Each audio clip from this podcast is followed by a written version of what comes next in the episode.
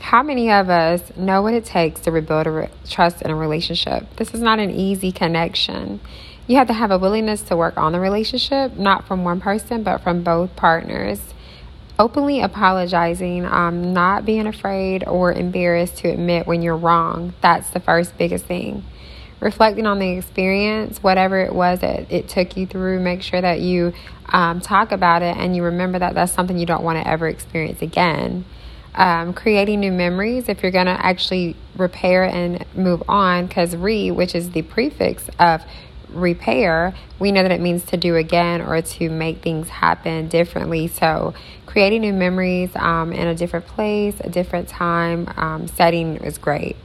Remember that people can be trusted. I know that once you've um, had that trust broken it is so hard to have it again, but just remember that people can change if they really want to, or if you met someone new, that people can be trusted until proven wrong.